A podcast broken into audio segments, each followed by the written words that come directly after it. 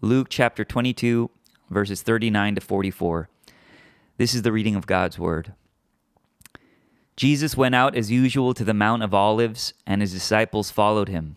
On reaching the place, he said to them, Pray that you will not fall into temptation. He withdrew about a stone's throw beyond them, knelt down, and prayed, Father, if you are willing, take this cup from me. Yet not my will, but yours be done. An angel from heaven appeared to him and strengthened him.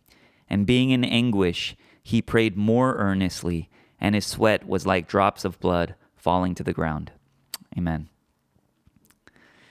Amen. Well, uh, if you've been with us uh, week to week, uh, you know that we are currently in a series right now through the Lord's Prayer, uh, where each week we take a phrase out of the Lord's Prayer um, and, and we go to a different passage in Scripture that helps us better understand what that phrase means and why Jesus included it in this model for prayer that so many of us were praying uh, since, we, since we were kids. And so, uh, if you remember, we started right at the beginning with the phrase Our Father. Uh, and, and we've been working our way through the first three petitions of this prayer with Hallowed be your name, then your kingdom come. And today we're looking at Your will be done on earth as it is in heaven. Okay, your will be done on earth as it is in heaven. Now, I mentioned this in week one, uh, but one thing you'll notice about these first three petitions is that none of them revolve around us. Um, uh, hallowed be your name, your kingdom come, your will be done, right? Your name, your kingdom, your will. And, and Jesus understands that our natural inclination as human beings is to make everything about us. Right? It's like those people who, no matter what the conversation is, have this uncanny ability to always make it about them.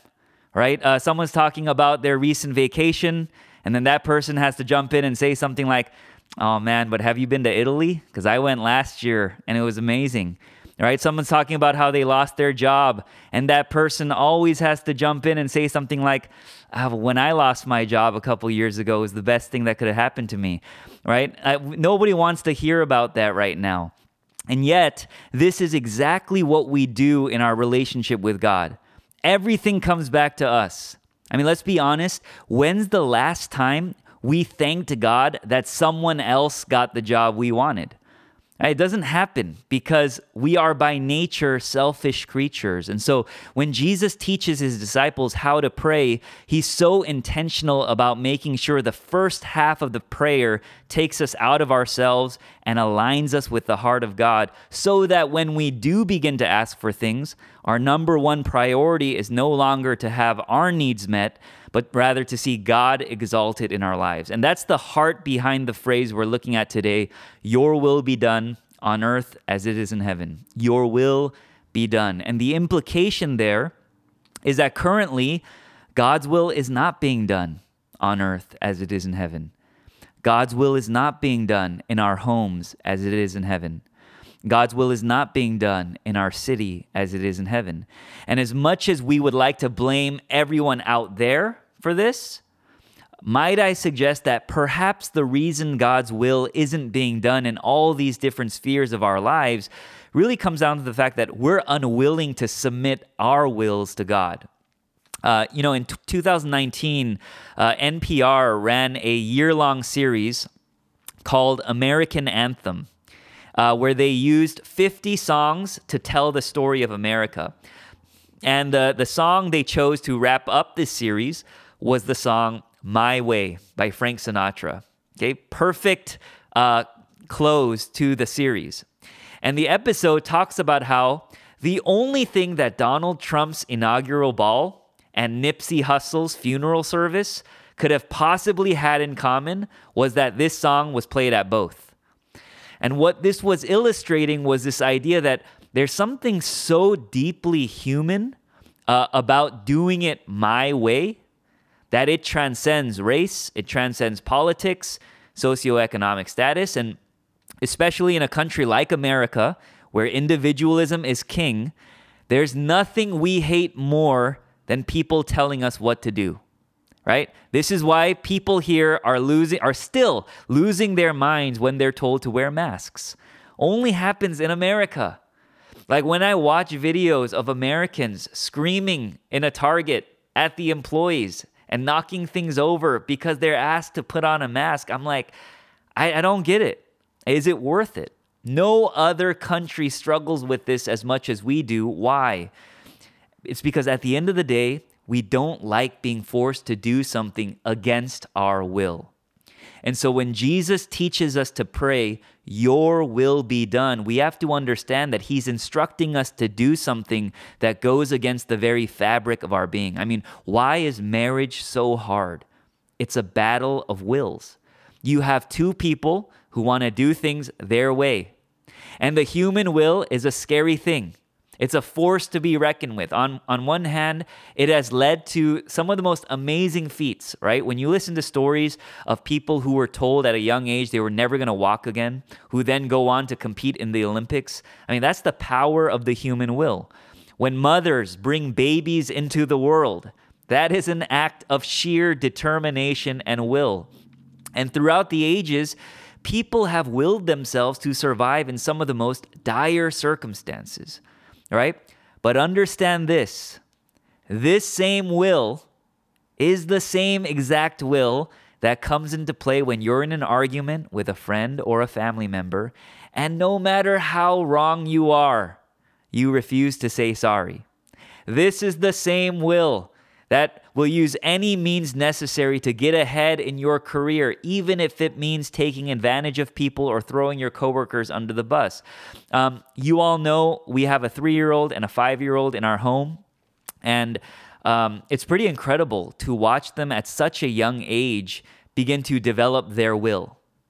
And it's really jarring. And uh, for you infant parents, this is, I'm just warning you right now, is very jarring uh, that first time you ask your kids to do something, and these kids who were once so dependent on you, who did everything you told them to do, all of a sudden can look you dead in the eye and say, no. Right? I mean, obviously, we got to take care of that as parents, so they think twice about doing that again. But nevertheless, every day in these small ways, you see your kids start to assert their will. And like I mentioned before, we live in a culture that encourages this, a culture that tells us to be free, a culture that says, don't let anyone else tell you how to live your life. And yet, one could argue that the greatest sign of maturity and strength, according to the Bible, is not someone who exerts their will whenever they choose, but rather someone who's able to relinquish their will for the sake of another. Someone who's able to surrender the things they want someone who's able to surrender their pride, someone who's able to surrender their need for instant gratification. That's not weakness, that's strength. And, and, the text we're looking at today is maybe the greatest example we have in Scripture of this phrase, Your will be done. You see, uh, Jesus never asks us to do something he himself would not do, right? And here in one of the most darkest moments in Scripture, on the night before Jesus' execution, Jesus prays the very thing he tells his disciples to pray. He says, Father, if you're willing, take this cup from me, yet not my will, but yours be done. He's saying, I don't want this cup which, if you read the Old Testament, is a metaphor for God's judgment and wrath. Jesus knows that he's being asked to do something nobody else in human history has ever been asked to do. Look, you and I may be asked to do things in life that we don't want to do. You and I will be asked to love difficult people. You and I will be asked to let go of things that are valuable to us. You and I will be asked to go to places we don't want to go. But you and I will never be asked to do what Jesus was asked to do to carry the sins of the entire world on his shoulders and be held responsible for every act of injustice, hatred, and oppression, past, present, and future. We won't ever have to be asked to do that. Which is why it makes sense that Jesus cries out, Father, I don't want to do this. Is there any other way? But then he says the unthinkable. He says, Yet not my will, but yours be done. Not what I want, but what you want. You see, every day we are placed in situations where we're given a choice my way or God's way. Every day there's a cup placed before us, that we want God to take away. Obviously, it's never going to be this cup, but a cup nonetheless. A difficult family member, a challenging situation at work, financial hardship, loneliness, depression. And in those moments, what are you going to say? My will be done or your will be done? And this doesn't mean we shouldn't pray for relief. This doesn't mean we shouldn't be honest about how we feel or what we want God to do. I mean, Jesus himself never sugarcoats anything. He straight up says, I don't want to do this. Take this cup from me. It even says he was in so much anguish that he began to sweat drops of blood. But at the end of the day, he says, But even if you don't give me what I want, I trust you. Your will be done. You know, uh, all of us know how hard it is to do God's will, even when we know it will benefit us.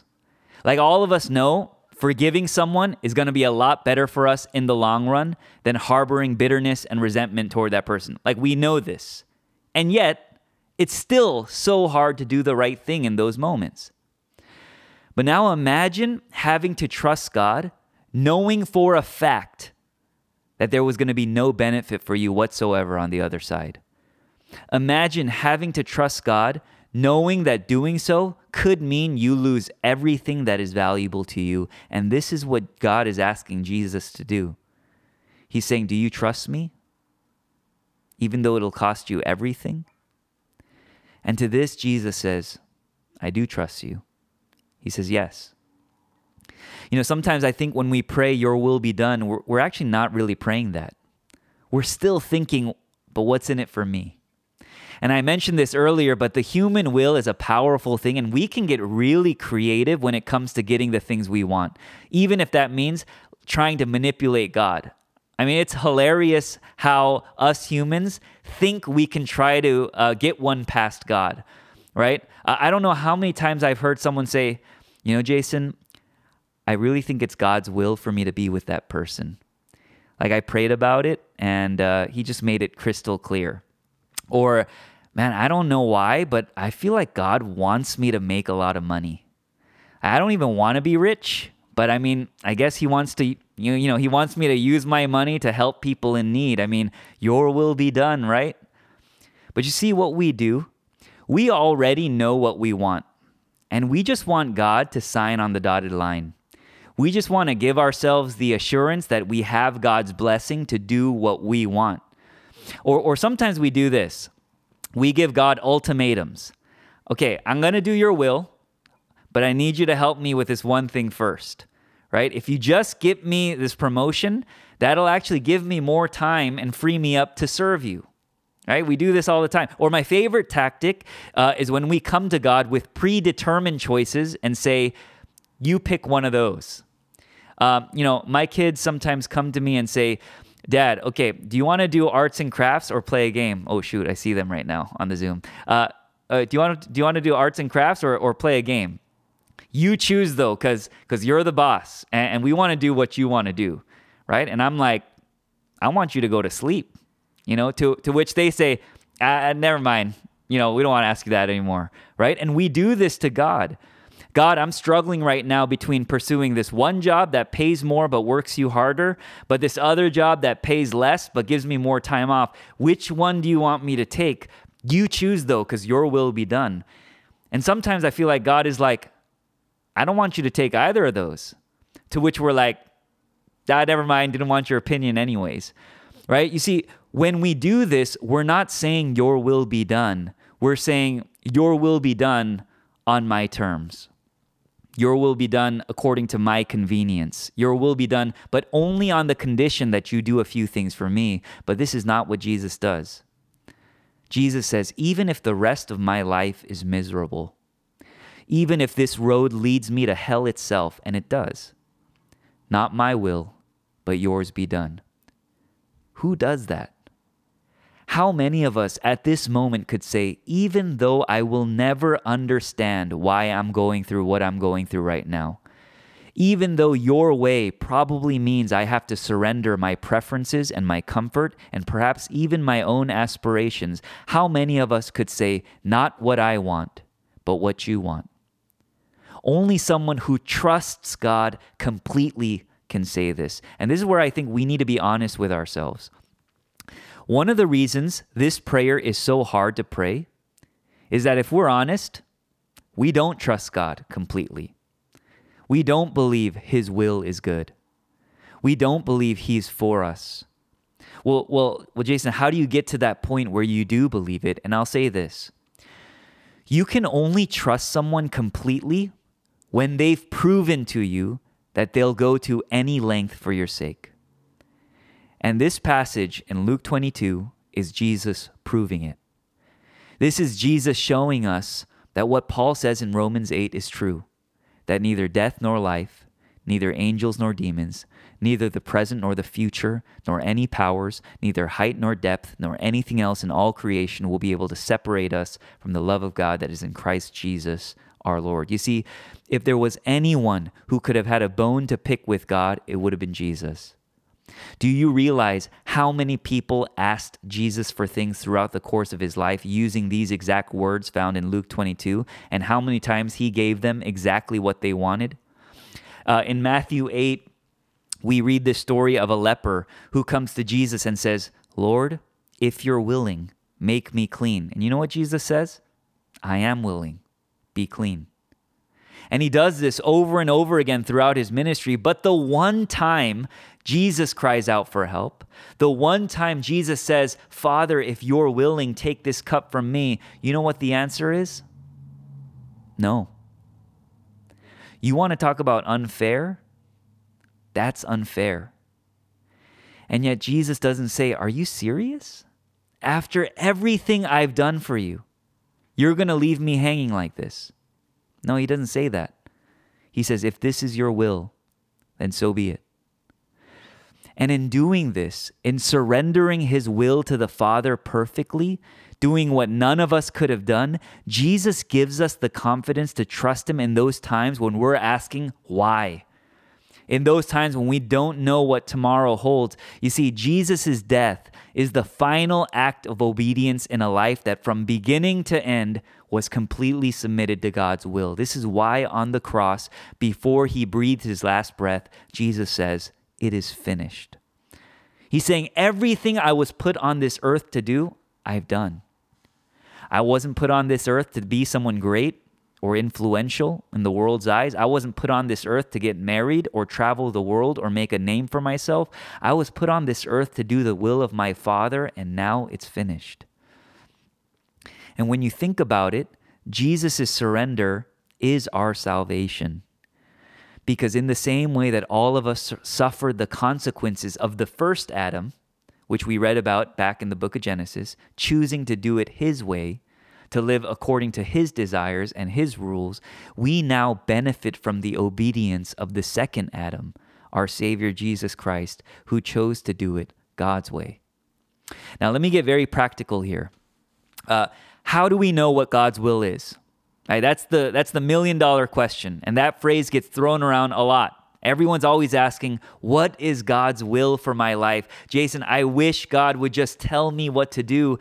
And I think sometimes we think God's will is this mystical, abstract thing that we have to try to uncover. God, do you want me to change careers? Show me a sign. Right? And then we open up Instagram and then we see a post about a casting call and we're like, wait, God, do you want me to be an actor? No, I mean, no, I'm telling you right now, no, most likely he doesn't, okay? And, and, we make God's will so complicated when it really isn't. And do you know what, do you want to know what God's will is? It's right here, it's in his word. And that can sound like a cop out answer, but you know, I hear this all the time from married couples, and Carol and I, we are guilty of this as well. We're always saying this about the other person I don't know what they want. Everything I do upsets them. How am I supposed to know what they're thinking? And usually the problem is not that they haven't told us what they want, it's that we haven't listened. You see, God tells us exactly what He wants in His Word. Yeah, He might not tell you whether you should buy a home or keep renting your apartment. He might not tell you whether to invest in GameStop or pull out, but honestly, it's probably because He doesn't really care. He tells you what he cares about. He says, Love your neighbor as yourself. He says, Be slow to speak and quick to listen. He says, Do justice, love mercy, walk humbly with the Lord. And if you're doing all these things in your home, in your workplace, in your relationships, you don't have to ask whether or not you're in the will of God. You are. But isn't it funny how sometimes in our pursuit of this thing called God's will for our lives, we end up doing everything but His will? You see, when we pray, Your will be done on earth as it is in heaven, we're not praying for God to reveal some secret to us. We're praying for God to change us, to become the type of people who can let go of the things we want so that every person who interacts with us so that our children, so that our parents, so that our coworkers walk away and say, I just got a taste of heaven. That every conversation and every decision we make reflects the heart of God as revealed in His Word. And that's what we're praying when we pray, Your will be done. And as we begin to make this prayer a regular part of our lives, I guarantee you we will start to see something amazing happen. We will start to see that what breaks God's heart suddenly starts to break ours. We will start to see that what God wants suddenly starts to become what we want. You know, if you're in a relationship, you know, you probably know what this feels like. There are times when you feel like you're on completely different pages with your significant other. There are times when you feel like, and there, and there are other times you feel like you're firing on all cylinders. When you know what your significant other wants before he or she says a word, you know what makes him or her tick. You begin to adopt the same mind and heart so much to the point that you don't need to wonder what the other person is thinking. This is our hope when we pray, Your will be done. Doesn't mean it's going to be easy, doesn't mean we won't make mistakes. But in Christ, we're able to say these words with confidence, trusting that even in our darkest moments, God is working all things according to the counsel of his perfect will. And so this morning, I want to close by asking all of you on this Zoom chat a simple question. Okay? And in your minds right now, I want you to answer this question. I want you to be completely honest with yourselves. What do you want? Very simple question. Not what should you want? What do you want? Um, people who know me know I'm a nine on the Enneagram, so I never know what I want. When someone asks me, Jason, what do you want? I'm like, I don't know, whatever you want.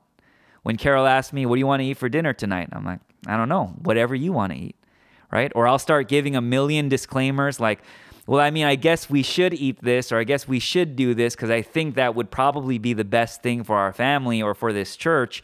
And I need friends to regularly stop me and say, No, Jason, what do you want? And I think it's important for us to name what it is we want because how are you going to surrender something you don't even know exists? And so I want you to dig really deep. Maybe what you really want is to be significant. You just want your life to matter. And you don't even know what that looks like. You just want your life to matter. Maybe what you want is to be comfortable. You want to make sure your kids are taken care of. You want to make sure your parents are taken care of. You want to make sure you have enough in the bank for retirement.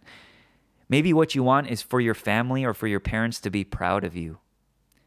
Maybe what you want is romantic fulfillment. Maybe you just want someone else's life altogether. Whatever it is, God gives us permission to be honest.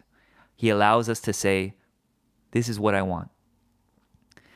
But then, once you've done that, I want to encourage you to bring all of these things, whatever they are, to the Lord in prayer and with each thing, I want us to first pray God, you died so that I wouldn't need this thing that has such a stranglehold on my life.